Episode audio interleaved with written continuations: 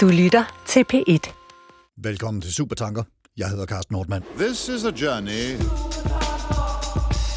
A journey which along the way will bring to you new color, new dimension, new value.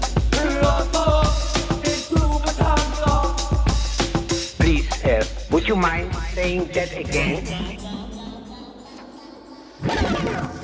Man binder os på mund og hånd, men man kan ikke binde ånd. Eller kan man? Nogle forsøgte.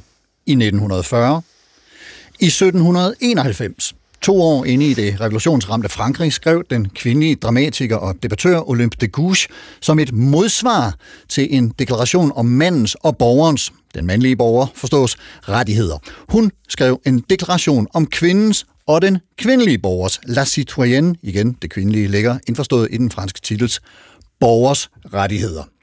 I den mandlige version kan man læse, at ingen må forulempes på grund af sine meninger, selv religiøse, under forudsætning af, at ytringen af dem ikke forstyrrer den offentlige orden fastsat ved lov. Olympe de Gouges version lyder sådan her. Ingen må forulempes for sine meninger, selv ikke de grundlæggende. Kvinden har ret til at bestige skafottet, hun skal derfor også have ret til at bestige talerstolen, forudsat at hendes ytringer ikke forstyrrer den offentlige orden, som er fastsat ved lov. Esther Olofa Petersen, lektor i filosofi på Roskilde Universitet. Velkommen til dig. Tak skal du have. Du har øh, udvalgt det her citat til os øh, og til at tale øh, lidt ud fra øh, i dag. Hvordan ser du det som øh, relevant i 2022? Øh, altså for det første kan man sige, at den franske deklaration jo er det første sted, hvor vi møder øh, en forestilling om, at øh, folket selv skal styre på europæisk øh, jord i hvert fald. Øh, og Olympe de Gouges kritik af den er jo så meget velvalgt, fordi hun faktisk siger, at okay, hvis vi mener, at folket skal styre, så må det jo være hele folket, og ikke kun øh, en del af dem. Begge halvdele. Ja. ja. Og, og, og der er jo noget sjovt, øh, eller sjovt tror jeg ikke ligefrem, det er en lidt pudsigt øh, tankevækkende omkring øh, kvinders politiske rettigheder i Frankrig, som, som jo faktisk kommer ret sent. Kan du lige sige noget ja, om det? Øh, det er først i den 4. republik i 1944, at kvinder faktisk får den ret, som Olympe de Gauche hun øh, ønsker sig i 1791. Så 150 år senere øh, kommer det så? Ja. Hvor, hvor er du øh, stødt på hende her, øh, Olympe de Gouche, første gang, og hvad, hvad gjorde hun ved dig, da du mødte hende? Altså, første gang, jeg overhovedet hørte om Olympe de Gauche, var da jeg var øh, studerende i øh, Berlin på Freie Universitet, hvor jeg havde en god veninde, som havde et kursus om Olympe de Gauche og fortalte mig om det. Jeg tog ikke selv kurset, øh, men da jeg så for 11 år siden fik lov til at lave mit eget filosofihistoriekursus på Roskilde Universitet, så puttede jeg Olympe de Gauche ind som en, øh, en vigtig position i diskussionen af øh, politisk filosofi i Europa. Og vi kommer naturligvis til at tale mere om, øh, hvorfor hun er vigtig, og hvad, hvad er hendes bidrag til, til den her lidt overordnede, eller meget overordnede diskussion, vi skal have om åndsfrihed og tidsånd.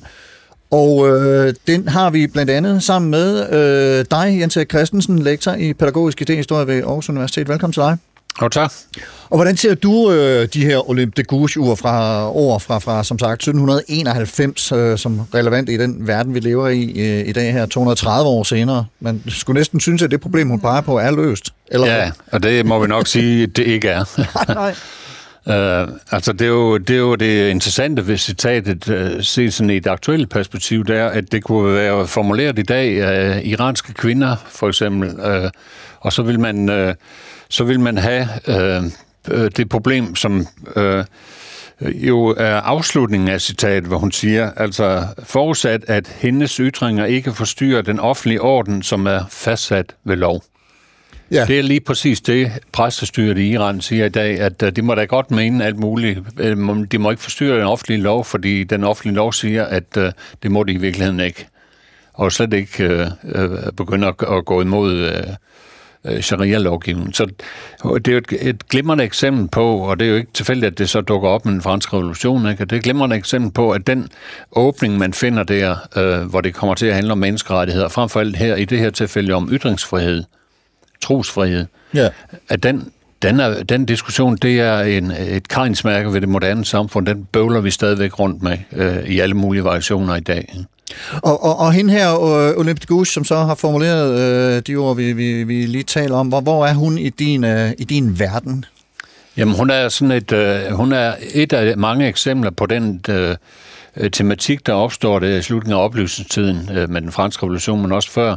Hun er, er et eksempel på øh, det bal, der åbnes med den tyske filosof Immanuel Kant øh, og hans øh, berømte øh, artikel om oplysning som menneskets udgang af det selvforskyldte umyndighed, øh, som er selvforskyldt, fordi øh, det er ikke fordi, de mangler forstand, men det er fordi, de ikke har mod eller eller ja, øh, mulighed for at bruge deres øh, forstand. Og, og i den forstand er det, er det jo sådan et, et af mange eksempler på, ligesom Kants tekst fra 1784, øh, er det på aktualiteten af de her øh, problematikker, de hører simpelthen vores verden til, og de er blevet ved med at blive, at blive varieret øh, i en uendelighed øh, frem til i dag, og vi bøvler stadigvæk med spørgsmålet om ytringsfrihed.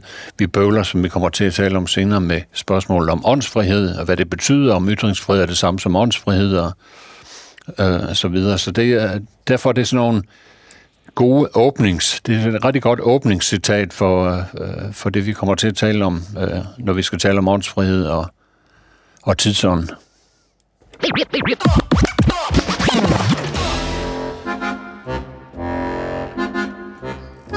Den 31. maj 1940 havde revyen Dyveke med Liva Vel i hovedrollen premiere på Riddersalen i København.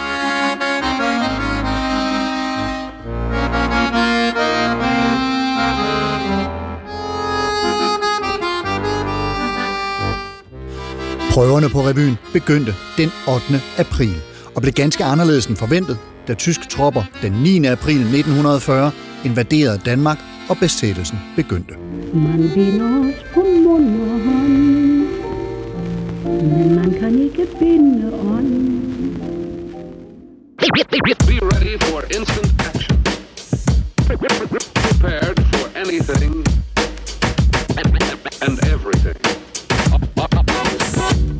Oprindeligt hed sangen Det gælder krig og kærlighed. Den var eksplicit politisk og kritiserede den tiltagende tyske aggression i Europa. Den nye version, som blev godkendt af censuren, var en hyldest til fri kærlighed på overfladen. Med lidt indenadslæsning var den tydeligt en modstandssang. Man binder os på mund og hånd, men man kan ikke binde ånd, og ingen er fangende, når tanken er fri. Vi har en indre fæstning her, som styrkes i sit eget vær, når bare vi kæmper for det, vi kan lide. Den, som holder sjælen rank, kan aldrig blive træl Ingen kan regere det, som vi bestemmer selv. Det lover vi med hånd og mund i mørket før en morgenstund, at drømmen om frihed bliver aldrig forbi. Meget kan tyde på, at Olympe de Gouges må have tænkt tilsvarende tanker i 1790'erne. Meget kan tyde på, at der i verden i dag er mennesker, befolkningsgrupper, som også oplever censur, tabuisering, knægtelse af ytringsfrihed, forbud mod det ene eller andet, som nogen vurderer forstyrrer den offentlige orden. For nu at vise tilbage til de franske revolutionsdeklarationer.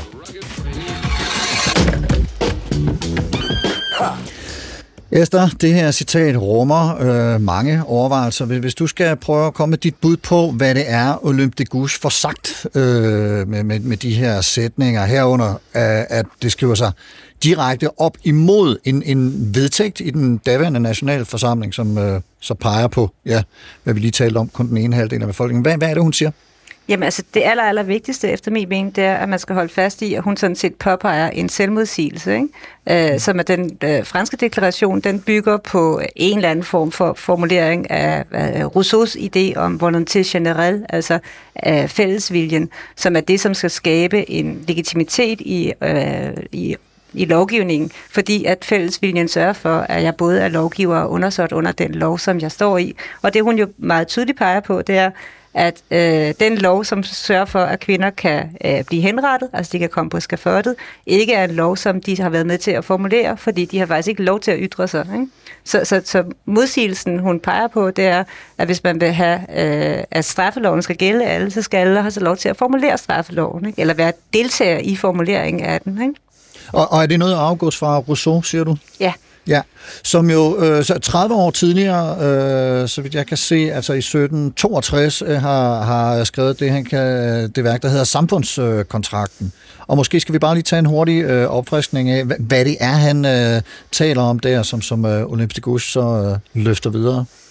Jamen altså, Rousseaus udgangspunkt er jo at sige, at mennesket er født, født frit og overalt, at det er lænker. Ikke? Hvordan ja. kan det lade sig gøre? Øh, og der siger han, jamen øh, det kan godt være, at han ikke kan forklare, hvordan det er kommet til, men han kan forklare, hvordan vi kan komme ud af det.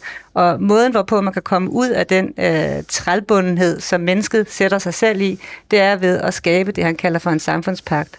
Og samfundspakten er kendetegnet ved, at, øh, at alle øh, indgår en kontrakt med hinanden gensidigt for, øh, for så at skabe en øh, fælles vilje, som er den, der skal være lovgivende. Det vil sige, at vi øh, overgiver vores øh, individuelle magt og skaber en fælles magt, som er fællesviljen, som så øh, producerer loven. Og det vil sige, at den lov, der bliver produceret, er en, hvor jeg er med til som en del af fællesviljen og øh, formulere, hvad loven skal stå for, og det betyder så, at når jeg følger loven, så følger jeg faktisk min egen frihed, vil Rousseau sige. Og det er jo det, hun peger på, uh, Olympe de Gauche, at den ene del af befolkningen er tilsyneladende fri, fordi de er med til at formulere loven, og den anden del af befolkningen er kun trælbundne. Ikke? Så, så hvis mennesker skulle være født frit overalt af det lænker, så, så vil man øh, efterfølgende have at halvdelen af befolkningen så stadig er i lænker, og de fattige også. Ikke? ja. mænd og kvinder. Og, og, og, og det han så taler om, øh, det var det, du kaldte fællesviljen, øh, volonté générale. Øh, hvad, hvad skal man sige, hvor, hvor, hvor konkret er Rousseau øh, i, i, i det, han beskriver der? Øh, for eksempel i at foreslå, at også kvinder og fattige og andre, som måske vil være marginaliseret i øvrigt, øh, får, får lov til at blive en del af den her fælles vilje. Øh, der er Rousseau øh, lykkelig øh, indifferent, ikke? Øh, og, og fordi du kan tale om les hommes, ikke? altså om øh, menneskene, som jo er øh, mændene et på fransk, ord, så øh, er det ikke et spørgsmål, der bliver stillet hos Rousseau, men det er jo et spørgsmål, som, som starter på grund af de her oplysningstanker, og som jo ikke kun er Olympe idé, det er jo sådan set øh, altså Mary Wollstonecraft i England, og altså det, det, er jo, det er jo noget, som, som masser af tænkende mennesker tager til sig. Ikke? Og, og som vil lade en del af, af, af den her ja, netop oplysningstid, hvor, hvor, hvor mennesket prøver at, at komme ud af, af de der erkendt beskrevne øh, selvforskyldte øh, øh, længere, ikke med at og, og tilegne sig viden og, og bruge den til at øh, ja, komme Lige præcis. videre. Ja. Og der kan man sige, at øh, en ret stor pointe ved de her øh, kvindelige tænkere på det her tidspunkt, det er, at de siger, jamen øh, kvinder, fordi de sådan set er øh, bevidst udelukket fra at oplyse sig selv, bevidst udelukket fra at danne sig selv, så ender de med at få en, øh, en, øh, en meget dårligere øh, mulighed for at agere, og det vil sige, at de ender med at bruge øh, intrigen som deres bedste må, øh, middel til så at, sige, at blive øh, magtfulde. Og derfor så vil øh, adgangen til uddannelse, adgangen til øh, at være borger, vil også føre til, at kvinder vil få en, en bedre natur, siger både Olympe de Gauche og Mary Wollstonecraft. Øh, og det betyder jo, at, at selve det at være øh, et, et, et, altså et dannet menneske, det kommer af at være uddannet, og den uddannelse, det er et, øh, et fælles projekt, som alle skal have del i, hvis det skal øh, skabe gode, sunde mennesker. Men, men det vil sige, at den her gamle fordom om, om kvinder som øh, intrigante rænkesmede, det er, er, er faktisk noget, man, man begynder at blive bevidst om her, at øh, det er den måde, de har overhovedet mulighed for at komme til ord, eller for, for, for noget indflydelse. Ja, det er, jo, det er jo så det, som både Olympe de Gouges og Mary Wollstonecraft meget tydeligt siger, ja. at øh, grunden til, at man har sådan en, øh, altså, altså at kvinder har en intrigant natur, det er fordi, de faktisk er det deres eneste adgang til at kunne, øh, kunne udtrykke sig. Hm? De, og, de, og de mener så, at man øh, kan ændre, altså, og, og det ligger jo også i hele oplysningstanken, ikke? at man kan ændre sin natur ved at, øh, at danne sig selv. Ikke? Øh, og den dannelse, som øh, Olympe de Gauche, hun insisterer på, det er, jamen kvinder skal i lige så høj grad, altså hun er, hun er meritokratisk, ikke? altså hvis kvinder har øh, mulighederne, så skal de også have, have hvad hedder det, adgang til embeder for eksempel. Ikke? Ja. Men for at få det, så skal de jo naturligvis også have øh, adgang til uddannelsesinstitutionerne. Ikke? Så det er jo en, en kæmpe stor bevægelse.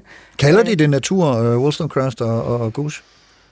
Altså, at kvinder har en ja. intrigant natur. Nej, fordi hvis du vil kalde det natur, så vil det jo være... Altså, Nej, så kan man ikke lave om på Så vil det være et, et problem. så vil det være svært at, at gøre noget ved. Jens Erik, øh, hvad, hvad, hvad mener du om, om uh, Olympe de citatet Nu var du lige kort ind på, på de iranske kvinder. Hvis du skal tage sådan en mere idehistorisk uh, take, eller filosofisk take på, hvad, hvad det er, hun siger, hvad, hvordan vil du så formulere det?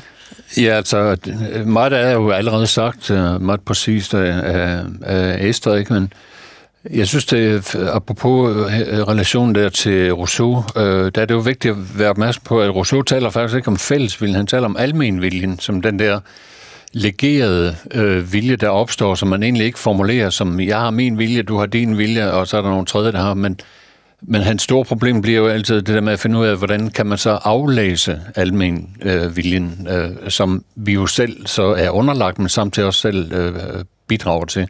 Og der tror jeg bare, man skal være opmærksom på den der forskel, fordi øh, det jo også har lidt at gøre med det, vi kommer til at tale om. Altså, der ligger jo implicit også en slags åndsbegreb i den der måde, øh, han, han taler om, at vi at der opstår en almen vilje, som vi i en vis forstand både bidrager til, men samtidig også er underlagt. Det vil jeg give dig fuldstændig ret i. Og der er det jo også interessant, at den decideret bliver skrevet ind i deklarationen. Ikke? Ja, lige Så præcis. det er jo øh, helt åbenlyst, at dem, der har skrevet deklarationen og Olympe de Gouges, er Ja. ja. enige i den forestilling om, at det er en vilje, som er større end bare Ja, ja, alles vilje. Alles ikke alles- summerede Ja, vilje. det er ikke alles vilje. Nej. Øh, men om, og så lige det andet øh, øh, kommentar til også, øh, Rousseau. Han er jo, det er jo rigtigt, han, han omgås jo kønsproblemet, øh, altså lemfældigt ved bare at sige og tale om øh, les hommes og ikke ja. om, om mænd og kvinder, men vi ved jo så fra hans Emile, fra hans øh, afhandling om, om opdragelsen, at øh, det er jo ikke særlig flatterende, da han så skriver om Sofies opdragelse øh, som kvinde, der er han jo fuldstændig traditionel Ja, og, og det er jo interessant også, fordi at der er, går Rousseau jo øh, bag om, øh, om, om sin tid, så Ja, at sige. Ikke? falder der er, langt bagom. Altså, hvis man tager øh, en, som har inspireret Rousseau rigtig meget, Thomas Hobbes, Mm. i hans måde at tænke kontrakt på, der er Hobbes jo meget bevidst om, at der faktisk er fuldstændig lighed mellem mænd og Mm. kvinder, fordi han starter med et atomart øh, forståelse af individet. Det betyder, at Hobbes sådan set øh, mener, at kvinder og mænd har lige stor magt og lige store muligheder for at udfolde sig. Øh, hvor Rousseau jo skriver sig ind i en tradition, hvor at han tænker meget patriarkalsk. Ja. Og, og, Thomas Hobbes ligger hvad, en, øh, 50 små 100 år, 100 år, 100 år før. 100 år før Rousseau, så han har været, øh, han har været fremsynet der. Øh, jeg, jeg, jeg, jeg har Nej, altså det, det tror jeg lige, man det vil sige. Altså, det er jo ikke sådan, at han har været fremsynet. Der er jo igennem hele filosofihistorien er der jo øh, folk, som, som tænker øh, lighed mellem kønnene, og en Ja. masse, der ikke gør. Øh, så, så det er jo ikke øh, sådan en, en ting, som pludselig dukker op i 1651. Jeg, jeg, jeg, jeg har, har lyst til lige at, at forfølge den der almen vilje lidt, øh, Jens Erik, fordi det lyder øh, faktisk en lille smule, så nu ved jeg ikke, hvor aktivt formuleret den er øh, hos Rousseau, øh, men, men det, det kunne godt lyde som, som en eller anden form for bevægen sig hen imod det, vi så sidenhen kommer til at kalde en tidsånd, eller hvad? Nej, ikke en tidsånd, øh, men men der, det, det jeg pegede på, det var, at der er et element af, af det, der kommer til at kendetegne åndsbegrebet, nemlig at der etablerer sig en form for overindividuel øh, sammenhæng eller en sammenbinding øh, af folk. Fordi han bruger jo også, når han taler om almenviljen, så er det også for at sige, hvad er det, der binder et folk, øh, et folk sammen. Og det betyder ikke, at alle ligesom har skrevet under på den med deres individuelle øh, vilje og summeret dem sammen, men at der dannes sådan en sammenhæng i et bestemt folk. Og den sammenhæng er jo præcis det, som man så ser i Rousseaus samtid hos øh, Montesquieu, ham der skriver bogen om lovens ånd og formulerer vores principper om magtens tredeling osv. Det er ham, der så begynder at, at omtale de der fænomener som en øh, esprit de loi, altså og en esprit de nation, altså en, en, at en, enhver nation har sin ånd. Et eller andet, der binder, der specielt kendetegner den her nation og binder nationen sammen. Og det skal ligge til grund for ånden. Og lidt den samme idé finder man faktisk øh, hos øh, Rousseau, når han skal finde ud af, hvem skal så formulere almen viljens omsætning i love. Der kommer så sådan en figur ind, han kalder en om ekstraordinær, det vil sige et, et helt ekstraordinært menneske, der med kendskab til netop det her folk skal formulere almen viljen omsat øh, og omsætte den til love, der gælder præcis for det her, for det her folk. Ja. Så det er, det, er, det er blot for at pege på et slægtskab mellem Ja. ja. den måde at tænke på, fordi der får man sådan noget, et, et overindividuelt fænomen, som vi jo godt kender. Hvad er, den, hvad er det danske folks vilje, kunne man jo spørge. ikke? Folkevidet vil nogen måske kalde det. Ja, folkevidet eller folkeviljen, ikke? Ja, altså, ja. Det, det var det, man altid skændte om efter et valg. Hvad var ligesom valgets tale, ikke? Hvem, hvem, kan, hvem kan udlægge det som, at, øh, at danskerne vil? Mm. Selvom vi godt ved, at alle danskere vil noget forskelligt, så, så står der jo altid en politiker og siger, at danskerne vil et eller andet. Har ønsket at, ja. Ja.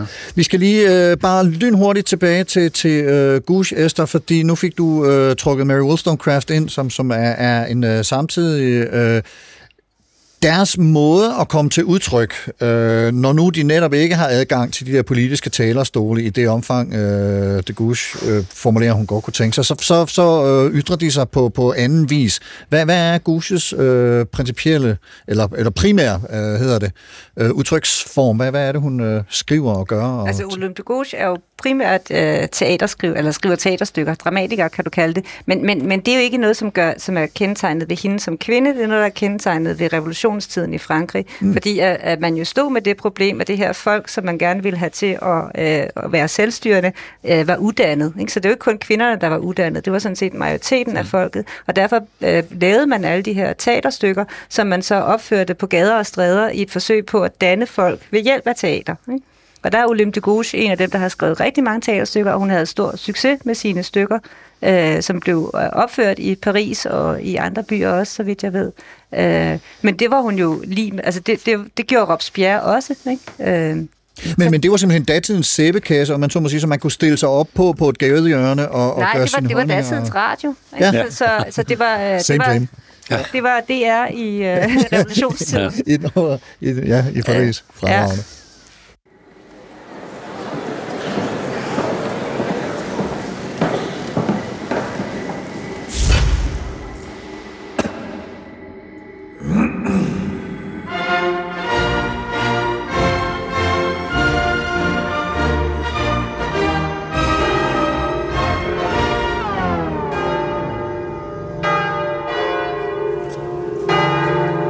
3. november 1793. Klokken er syv om aftenen, og en smuk, voksen kvinde, 45 år, i en lang, lys, løst hængende kjole, bliver ledsaget gennem folkemængden holdt fast af to vagter. Kvinden er på vej til skafottet. Hun er, og jeg citerer en anonym parisisk tilstedeværende skribent, en meget særlig person ved navn Olympe de Gouges, som bar den imponerende titel Lært kvinde. Hele Paris beundrede hendes skønhed. Hun nærmede sig skafottet, rolig og fattet, og tvang dermed Madame Guillotines bødler til at indrømme, at en sådan skønhed og et sådan mod aldrig var set før. Den kvinde havde kastet sig ind i revolutionen med krop og sjæl, men indså snart, hvor grusomt det system, som jakobinerne indsatte var, og hun valgte at træde tilbage. Hun forsøgte at afsløre banditterne i litterære publikationer, som hun fik trygt og hængt op. De tilgav hende aldrig, og hun betalte for sin uforsigtighed med sit hoved. Citat slut. Olympe de Gouges blev henrettet under terrorregimet i 1793-94 for oprørsk adfærd og forsøg på at genindsætte monarkiet. Hun var en del af Girondistbevægelsen, en gruppe løst knyttede mennesker, som i 1792 og 93 trådte frem som krigsparti, der ønskede at sprede revolutionen internationalt gennem militær indsats. Girondisterne ragede uklar med jakobinerne, som var ledet af Maximilien Robespierre, som endte med at have 17.000 af sine politiske modstanders liv på samvittigheden. Olympe de Gouges blev henrettet for at være girondist, blot tre dage efter at 21 af girondistbevægelsens ledere havde lidt samme skæbne. Robespierre selv og 21 af hans medsammensvorne blev henrettet i juli 1794. Madame Guillotine havde ikke mange pauser i de år.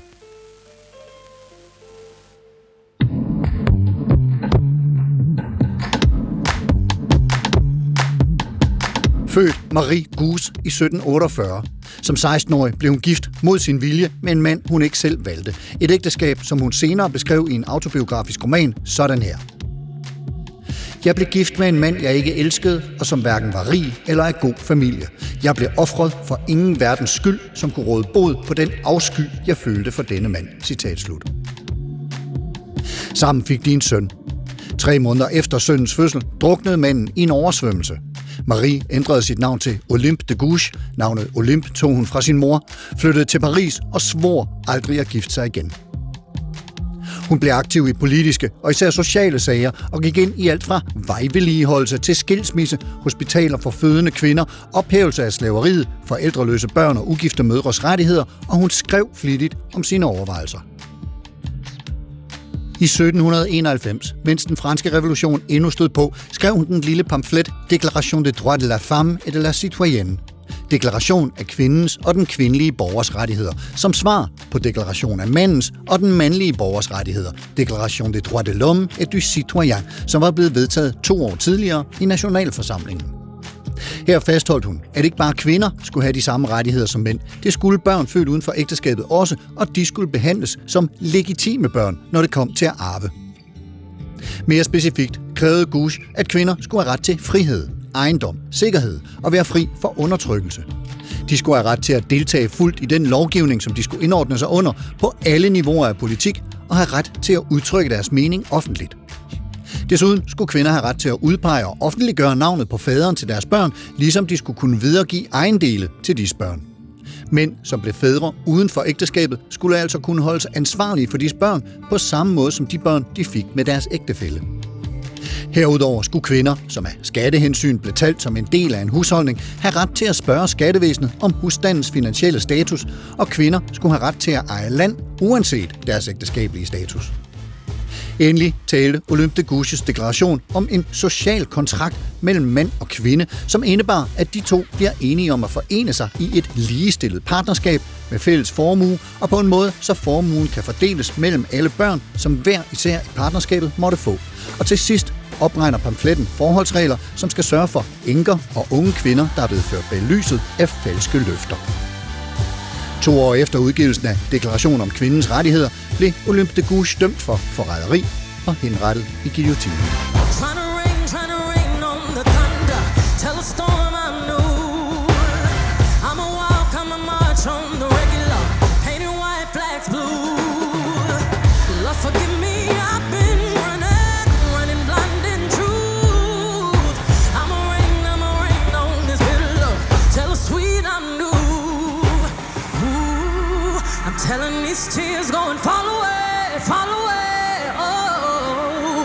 the last one burning to flame.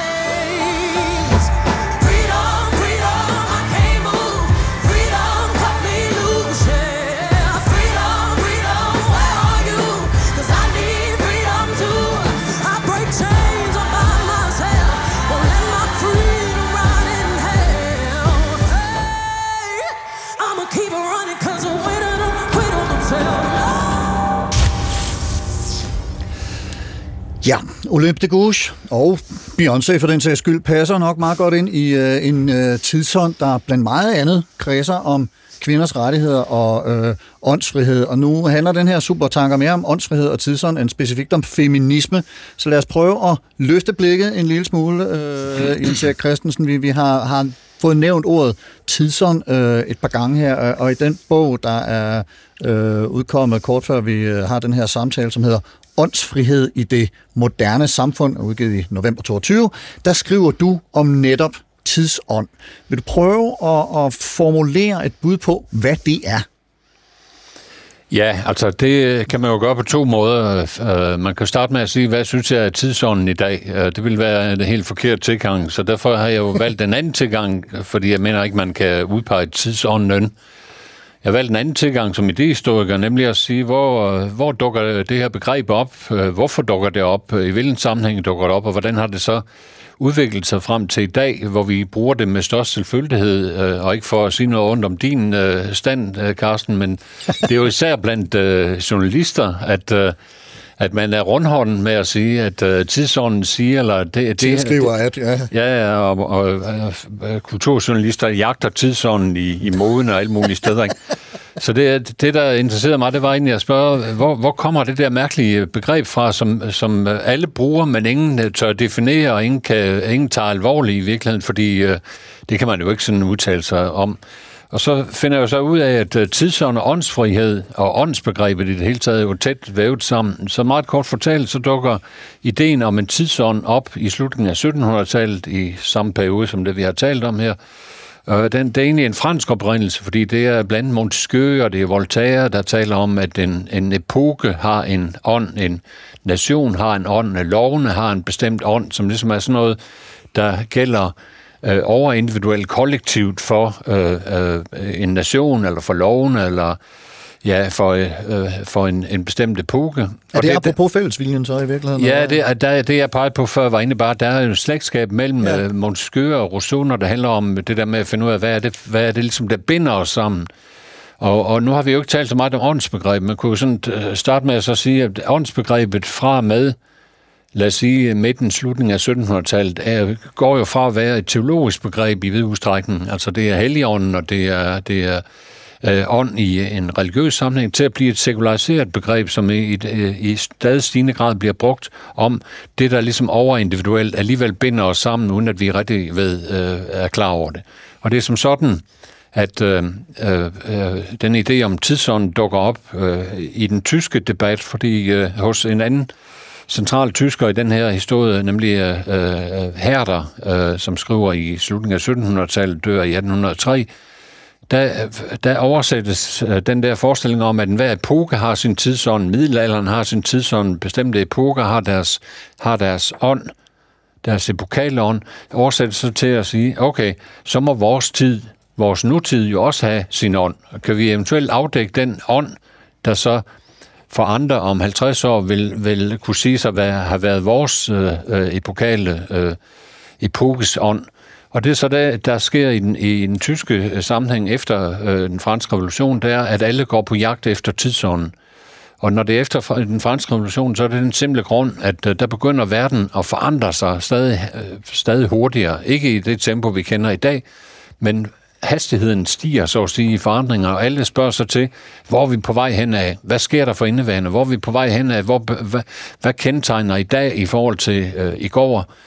Så man stiller en lang række spørgsmål, og alt det samler man så under det der begreb tidsånden. Og derfor så bliver det så at sige et nyt subjekt, øh, et nyt sådan historisk subjekt, der, der ligesom kan gøre noget. Tidsånden kræver, tidsånden, man må følge tidsånden, eller øh, i, i mange andre sammenhæng, så er tidsånden det, der knægter åndsfriheden. Det der, øh, vi skal huske, at vores begreb om åndsfrihed også har en tysk oprindelse, nemlig det, det tyske freigeisterrej, som dukker op i samme periode, blandt hos Schiller, også hos, øh, hos Herder i 1790'erne, og som siger, at øh, øh, et, altså en, en, fri, en fri ånd, en, en åndsfrihed er altid op imod noget. Hvad er det åndsfriheden op imod? Ja, det er tidsånden, som ligesom dikterer, hvad du kan tænke, hvad du bør tænke, hvordan du tænker øh, for indeværende. Så der er et spil mellem øh, åndsfrihed som altid har været på kant med tidsånden. Det bliver så gentaget altså hos øh, den tyske digterfilosof øh, Schiller, ikke? Øh, når han skal skrive sin afhandling om, om menneskets statiske opdrag, så starter han med en udfoldet kritik af tidsånden i hans samtid, for ligesom at sige, hvad er problemet. Øh, den gentages, øh, vi finder den igen hos, øh, øh hos en som øh, herhjemme, hos Grundtvig. Altså Grundtvig har faktisk skrevet et helt digt i, i begyndelsen af 1830'erne om tidsånden, og også, også hos Grundtvig er det noget, man, man ligesom i åndsfrihedens navn så at sige må gøre op med, eller må kæmpe imod, fordi tidsånden er ligesom det, alle de andre gør. Tidsånden er blevet det der magiske begreb, hvor med vi sammenfatter noget øh, på tværs af, hvad vi øh, øh, sådan hver især mener, hvad vi hver især tænker, hvad vi hver især øh, føler, hvad vi hver især smager, og derfor er tidsånden blevet sådan et magisk begreb for ligesom at tale om det, som vi godt kan se overskrider os selv, men som vi tror, vi tror jo almindeligvis som kantianske øh, øh, borgere i vores samfund, at vi, at vi tænker frit og selvstændigt, og vi bruger vores egen forstand uden andres ledelse. Spørgsmålet er, siger man allerede fra 1790'erne frem, om vi altid gør det, fordi der er altid noget, der ligesom hæmmer den der frie udfoldelse af vores ånd eller vores forstand. Men, og det er så tidsånden. Jeg har også et notat her, hvor, hvor og jeg tror næsten, jeg må have det fra dig, øh, Jens Erik, at, at her der øh, på et tidspunkt skriver eller siger, man skal føle sig hjemme i tidsånden. Ja, det er jo sådan en, der er, der er sådan helt øh, to grundlæggende udlægninger af, hvad tidsånden er. Den ene er Herder, øh, som egentlig siger, jamen det er jo fint nok, fordi han, han er jo, går jo meget ind for, at hver historisk epoke har sin egen ånd, og det har vores egen tid også. Og det afgørende er, at vi føler os hjemme i vores egen tid. Så hos ham, der bliver tidsånden sådan et, et konsensusbegreb, som jo, altså man han tilføjer jo samtidig, at den jo også bestemmer utrolig meget af, hvad vi så tænker og gør og siger osv. Men det er jo fint, siger han så, fordi det er ligesom øh, ja, den hjemlige hygge, øh, øh hjemlige hygge på epoke-niveau. Så kommer der en anden nok så vigtig figur her, nemlig Hel, øh, den, den tyske filosof Hel, som, som øh, øh, ligesom gør tidsånden til et avantgarde-begreb. Der bliver tidsånden så at sige det, der er kulminationen af fornuftens og verdensåndens hidtid, øh, verdensåndens hidtidige udvikling. Og der handler det virkelig om at følge tidsånden og sige, at tidsånden er egentlig den ypperste form for fornuft for indeværende, så den skal vi, derfor handler det om for filosofien at afdække, hvad det er for en, en, en, en type af fornuft, kulminationen af frihedsbevidsthedens udvikling osv., vi står i for indvandring, og tidsånden er noget, der peger fremad. Tidsånden handler ikke bare om her og nu, men den er ligesom det spor, vi skal følge fremad. Øh, og der får man en helt anden forestilling, nemlig at tidsånden så at sige er det, der pacer os, øh, der pacer os fremad, som vi skal underlægge os for netop at følge med fremskridtet, eller fremme fremskridtet. Og, og, og der er vi jo, altså fornemmer jeg jo, at, at vi så er, er, ser de første kim til det, som man, altså vores vej ind i den tids alder, vi kalder moderniteten, altså vi, hvor, Ja, hvor, hvor lige vi går præcis. fra, ja. Det er det helt, han, han registrerer, at nu, øh, nu skal det moderne samfund skal så sige til at finde sine pejlingspunkter inden for sig selv. Det, det kan ikke længere referere til historiske forbilleder eller til noget transcendent, men man skal så at sige finde retningen i, i øh, samfundets udvikling og principperne for det i samfundet selv. Og det er så det, der får en ekstra skrue med, med Marx eller med unghelianerne, fordi der handler Altså deres, de, gør, de gør jo op med Hel og siger, at han troede, at, den, at fornuften kulminerede i den preussiske stat, men det handler om, at, øh, at øh, de modsætninger, som har drevet historien frem, er endnu ikke løst, så derfor skal vi så at sige fortsætte, øh, men øh, øh, ændre verden revolutionært for ligesom at indløse det fornuftighedsprojekt, som man så hos øh, Hegel. Og man kan jo sige, at der er to forskellige måder at tænke tidsånd på. Ikke? Altså, den ene er den der mere, jamen okay, hvad er det for en mode, hvad er det for nogle ting, vi gør, mm. øh, som er sådan en, øh, noget, som man så kan kritisere. Altså, mm. øh, som Grundtvig kritiserer, som Kierkegaard mm. kritiserer, ikke? for det er sådan noget, der binder os. Ikke? Og så er der den forestilling om tidsånden, hvor det virkelig er øh, selve ånden, der udfolder sig, Ja. som man har hos Hegel, og som vel i virkeligheden også er det, der er idealet hos øh, venstrehegelianerne. Ja, ikke? ja. Det er noget, der skal udfoldes. Ikke? Ja, Man skal for guds skyld hjælpe øh, tidsåndens retning fremad. Ikke?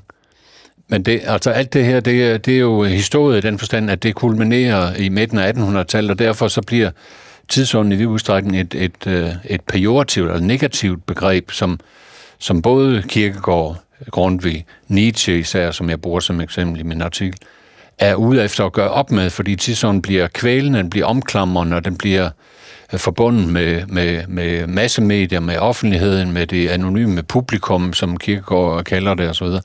Og der, der bliver, siden da har det jo så været noget, man egentlig øh, altså forsøgt at, der blev det en kritisk kategori, en kulturkritisk kategori, som man øh, så sidst kunne skulle frigøre sig fra. Øh, grundbegrebet hos Nietzsche er jo den frie ånd.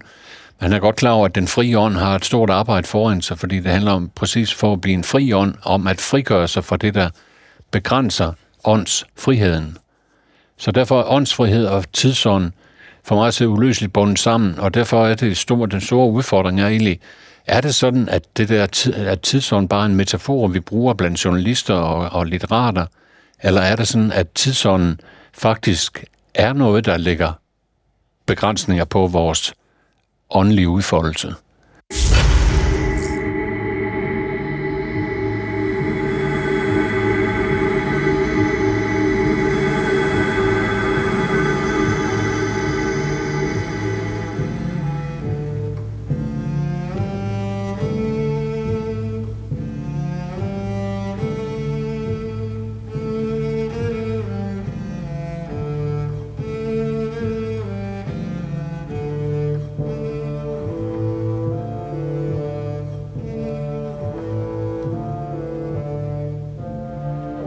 En figur, der lægger en vigtig grund for vores forståelse af ånd, er den tyske historiker, psykolog, sociolog og filosof Wilhelm Dilthey, som levede fra 1833 til 1911.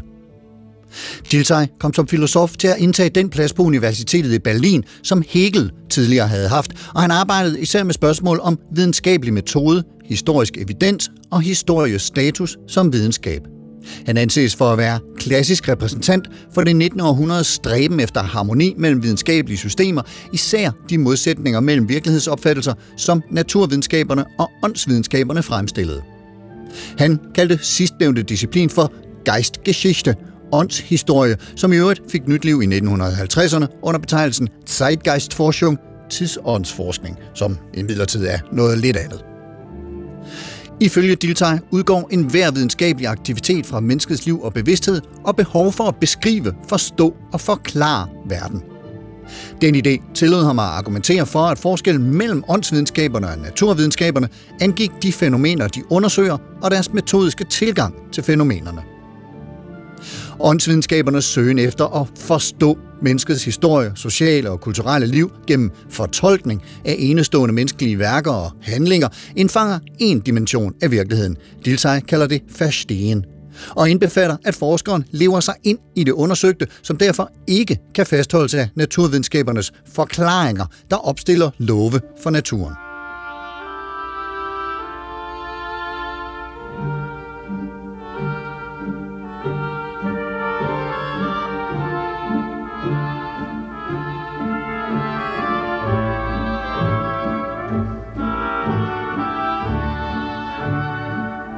Dilthey kaldte åndsvidenskaberne for de åndelige fremtrædelsers erfaringsvidenskab og deres tilgang ideografisk, i det, de videnskabeligt undersøger den verden, som skabes af den menneskelige ånd.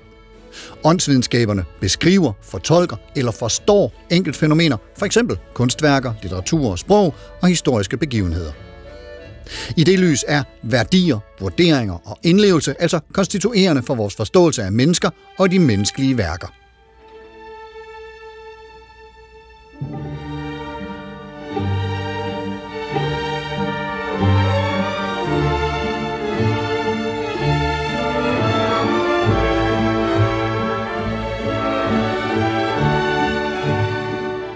Naturvidenskabernes forklaringer og opstillinger af love angår den fysiske natur, der er upåvirket af menneskets ånd, og naturvidenskaberne er således nomotetiske, det vil sige, de handler om loven, nomos, og forklarer snarere end fortolker og forstår.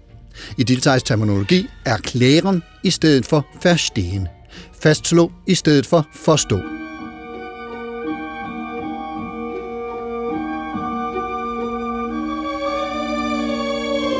Diltheis måde at forstå videnskaberne på blev imidlertid udfordret efter afslutningen af 1. Verdenskrig, hvor optimisme, harmoni og fremskridtsstrømme var blevet noget vingeskudt eller var forblødt og druknet i skyttegravene. Men i en dansk kontekst holdt filosofen Harald Høfting stadig fast i Diltheis overvejelser og skrev i 1923 bogen Begrebet analogi, hvor han blandt andet dvæler ved forholdet mellem naturvidenskab og åndsvidenskab. Høfting skriver, at man med udgangspunkt i åndsvidenskaben kunne mene, at, citat, naturvidenskaben for så vidt kun er en særlig form for åndsvidenskab, eftersom al videnskab dog er frugt af åndeligt arbejde. Citat slut. Den anden vej rundt, det vil sige set fra naturvidenskabens perspektiv, betoner han, citat, at åndelige emner, hvilken beskaffenhed de end har, hænger sammen med visse fysiologiske processer. Ud fra den betragtning er det oplagt at betragte den naturvidenskabelige opfattelse som den eneste gyldige, og så opfatte åndsvidenskaben, for så vidt den overhovedet kan kaldes videnskab, som en del af naturvidenskaben.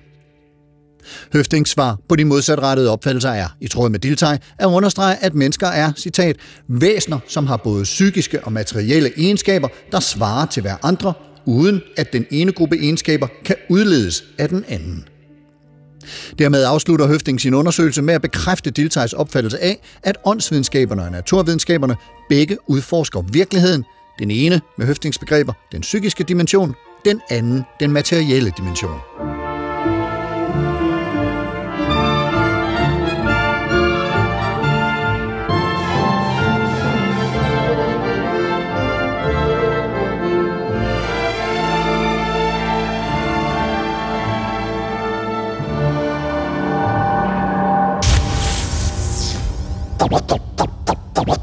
Would you mind saying that again?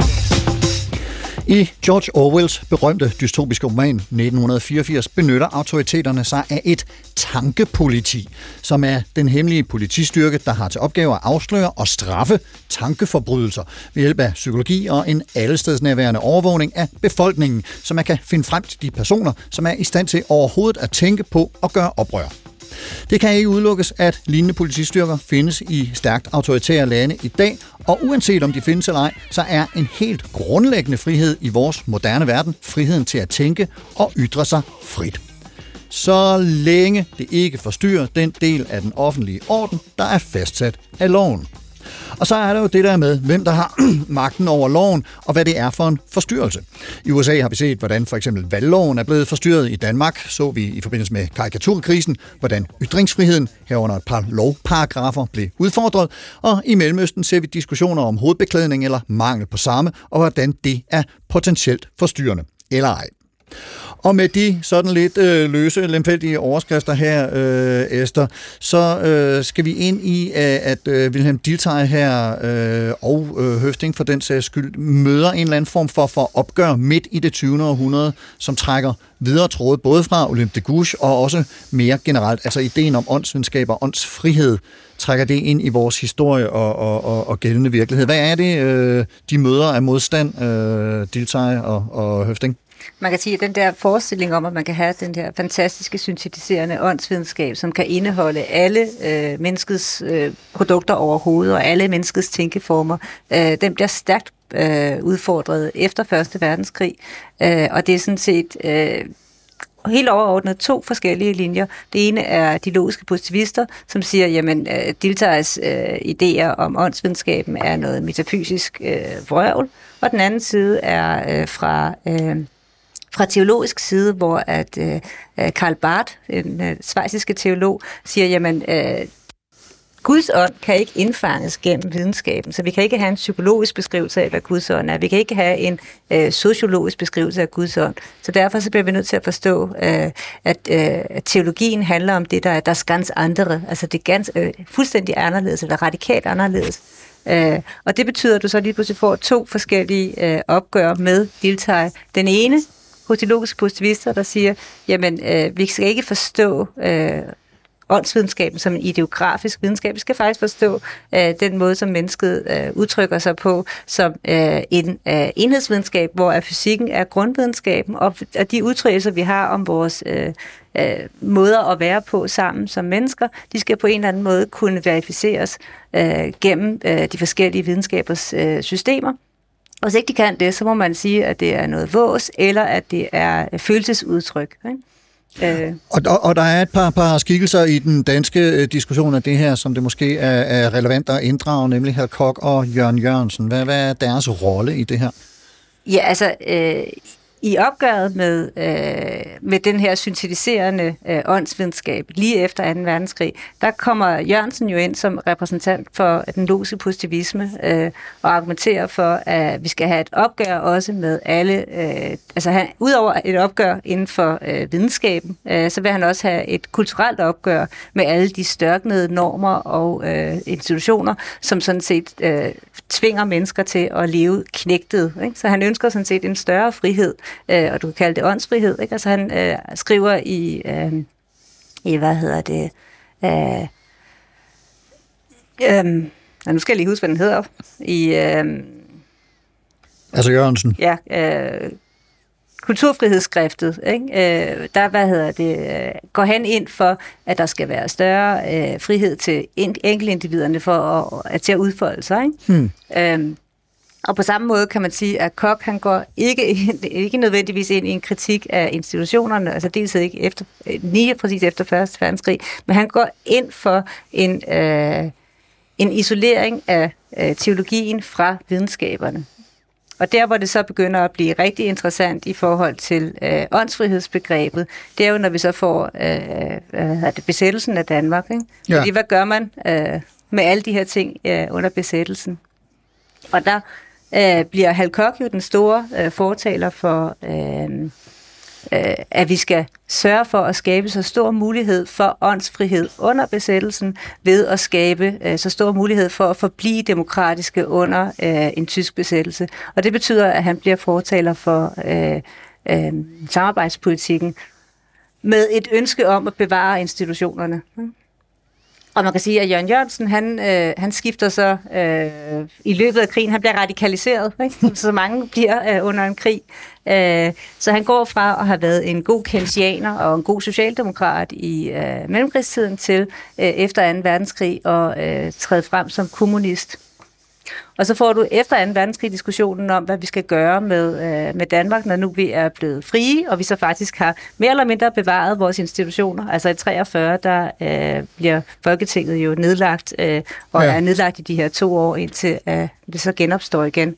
Og der øh, kommer Jørgensen til at spille en meget væsentlig rolle, fordi at han øh, argumenterer for to ting. Han argumenterer for, at vi skal have en stærk udrensning af alle embedsfolk, som har øh, samarbejdet, øh, eller som har ytret sig øh, nazistisk, for dem kan man ikke stole på. Og så argumenterer han for, at øh, det demokrati, vi skal bygge op, skal ikke være et øh, øh, liberalt demokrati, men det skal være et lighedsdemokrati. Så der er to øh, idealer altid i den demokratiske tanke. Det ene er frihed, og det andet er lighed. Og der siger Kok, eller undskyld mig, Jørgensen, at øh, lighedsbegrebet er vigtigere end frihedsbegrebet. Og det fører så til en utrolig stor diskussion omkring øh, demokrati, hvor i at øh, Hal Kok øh, hvad hedder det, øh, melder sig og siger, jamen øh, den måde, vi skal forstå demokratiet på, det er som det her, øh, den her samtale, hvor vi hver dag står med tomme hænder, så der er ingen af os, der kender til, hvordan demokratiet skal være. Øh, Ja, jeg tænker Nej, jamen det er bare, øh, hvis du er færdig der, fordi så vil jeg bare tilføje, at øh, det helt interessante i den historie, som Esther fortæller der, det er jo så også, at den debat under og efter 2. verdenskrig også har sin aflægger i, den, i, i skole- og uddannelsessystemet, i den, i den pædagogiske debat, fordi det er under 2. verdenskrig, at man får den tanke, at demokrati skal gøres til et pædagogisk begreb. Demokrati handler ikke bare om styreformer, det handler, som Hal Koch sagde, om livsformer, men demokrati bliver nu til forskel fra tidligere, hvor det var nationen, altså i 1800-tallet med, med Grundtvig i spidsen, det, der var det sådan opdragelsen til, til danskhed og til en bestemt nation. Nu bliver det demokrati, der bliver det centrale i skolen, og man diskuterer, hvordan kan man opdrage til demokrati? Kan, skal man opdrage demokratisk til demokrati, eller skal man opdrage, øh, Øh, skal opdragelsen også i sig selv være demokratisk? Så jeg peger egentlig bare på, at den, den diskussion får man så en genopførsel af i, midt, i begyndelsen og midten af 70'erne ved den skolelov, hvor i åndsfrihed bliver skrevet ind i formålsparagrafen for den danske skolelov i 1975. Det er for mig at se helt skældsættende, fordi når vi overhovedet taler om åndsfrihed, og det ikke er bare forsvundet ud af det danske sprog, så er det ikke mindst, fordi det har stået i den danske skolelovs formålsparagraf siden 1975, og det står der stadigvæk. Så vi har altså åndsfrihed knyttet til demokrati. Ingen demokrati uden åndsfrihed, og ingen åndsfrihed uden demokrati, kan man sige. Men det er ikke det samme. Det er ikke det, det er, åndsfrihed og demokrati er ikke det samme. Den øh, diskussion, som Esther så fint ridser op her, den, har, den står vi jo altså, i en vis forstand stadigvæk med i skolen, fordi man stadigvæk spørger, hvordan fanden skal man så opdrage til demokrati? Mm. Og, øh, og, og, der føler jeg mig foranledet til lige at inddrage, fordi øh, vi, tiden er ved at løbe fra os, at, at øh, i begyndelsen af 70'erne, der udkommer også en bog øh, af, af en filosof, som er en af dem, vi kan hente ind til at hjælpe os med at forstå noget af det her, nemlig John Rawls, øh, Esther, som skriver A Theory of Justice. Og hvad, hvad er det, vi kan bruge den til øh, i, i den her sammenhæng? Altså det, det, der jo er interessant, og det kommer selvfølgelig an på, hvordan man læser Rawls, men jeg læser sådan set Rawls som en, en god øh, russoianer. Ikke? Så Rawls han, han udvikler den her idé om, at den måde, vi kan skabe retfærdighed på, det er ved, at vi skal finde ud af, hvordan vi distribuerer øh, goderne på en måde, sådan så alle føler sig retfærdigt, øh, eller føler, at det er retfærdigt, at de får de goder, de har behov for. Øh, og det gør han ved at indføre det her øh, begreb om uvidenhedens slør. Og når man sætter sig om bag ved uvidenhedens slør, så sætter vi os alle sammen om, uden at vide, hvem vi er, hvilket køn vi har, hvor gamle vi er, om vi har handicap, om vi er... Øh, Hudfarve og religion. er alting. Og det minder jo fuldstændig om den her idé om volonté générale, som, øh, som Rousseau han udvikler i øh, 1762. Øh, og Rawls' idé om A Theory of Justice er jo så at sige, jamen vi kan sådan set godt skabe en distribution af, øh, af goderne, hvor at, øh, eller resultatet af at stille sig om bag ved uvidenhedsslør er, at vi, øh, vi skal øh, fordele goderne på en sådan måde, så dem, der er øh, dårligt stillet, altid kommer til at få det bedre, når der sker forøgning af øh, goder i samfundet. Ikke? Øh, Så, så det er sådan set et forsøg på ligesom at, at moder, altså modernisere ideen om en, øh, en almen vilje eller fælles vilje. Og, og, og han møder så faktisk også lidt øh, kritik, Rawls, og hvis vi lige kan nå bare lynhurtigt og, og, og pege på øh, et par af hans kritikere, øh, hvem, hvem er, er de så, og hvad er det, de siger? Ja, altså øh, den ene kritiker er, af Robert Nozick, som, som meget hurtigt går ind og siger, jamen det du er ved at skabe, det er jo et, øh, et samfund, hvor at denne her store ånd, som samfundet er, den kommer til at, at øh, presse os alle sammen ned i et øh, formynderi. Ikke? Så Nozick han vil have en, øh, en minimal stat. Ikke? Og den anden kritik er øh, Nancy Fraser, som siger, jamen det du har fået skabt her med den her store stat, det er en forståelse af, af én måde, hvorpå at verden øh, skal forstås. Men der er faktisk mange forskellige, og hendes påstand er, at øh, distributionsretfærdigheden, som Rawls han fremstiller, kan for det første ikke øh, øh, øh, hvad hedder det, tage højde for alle de forskellige måder, hvorpå mennesker har behov for at få anerkendelse, og for det andet kan det heller ikke tage højde for øh, den måde, som, som kvinder er stillet i det samfund. Og det var simpelthen den fri, håber jeg, supertankertænkning eller supertænker-tankning for i dag. Der er selvfølgelig mulighed for og fuld frihed til at genhøre både den og en masse andre supertanker i DR Lyd, eller hvor du ellers finder stream og podcasts.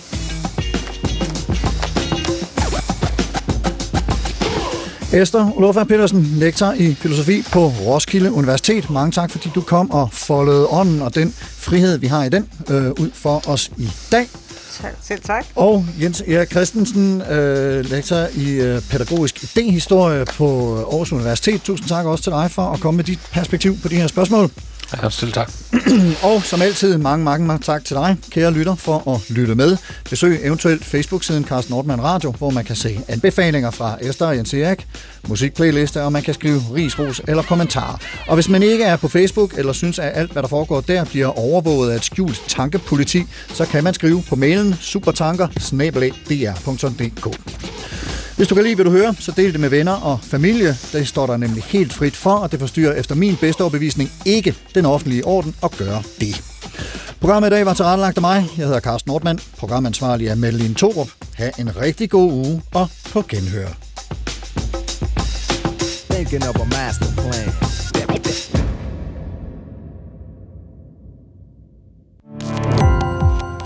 Gå på opdagelse i alle DR's podcast og radioprogrammer. i appen DR Lyd.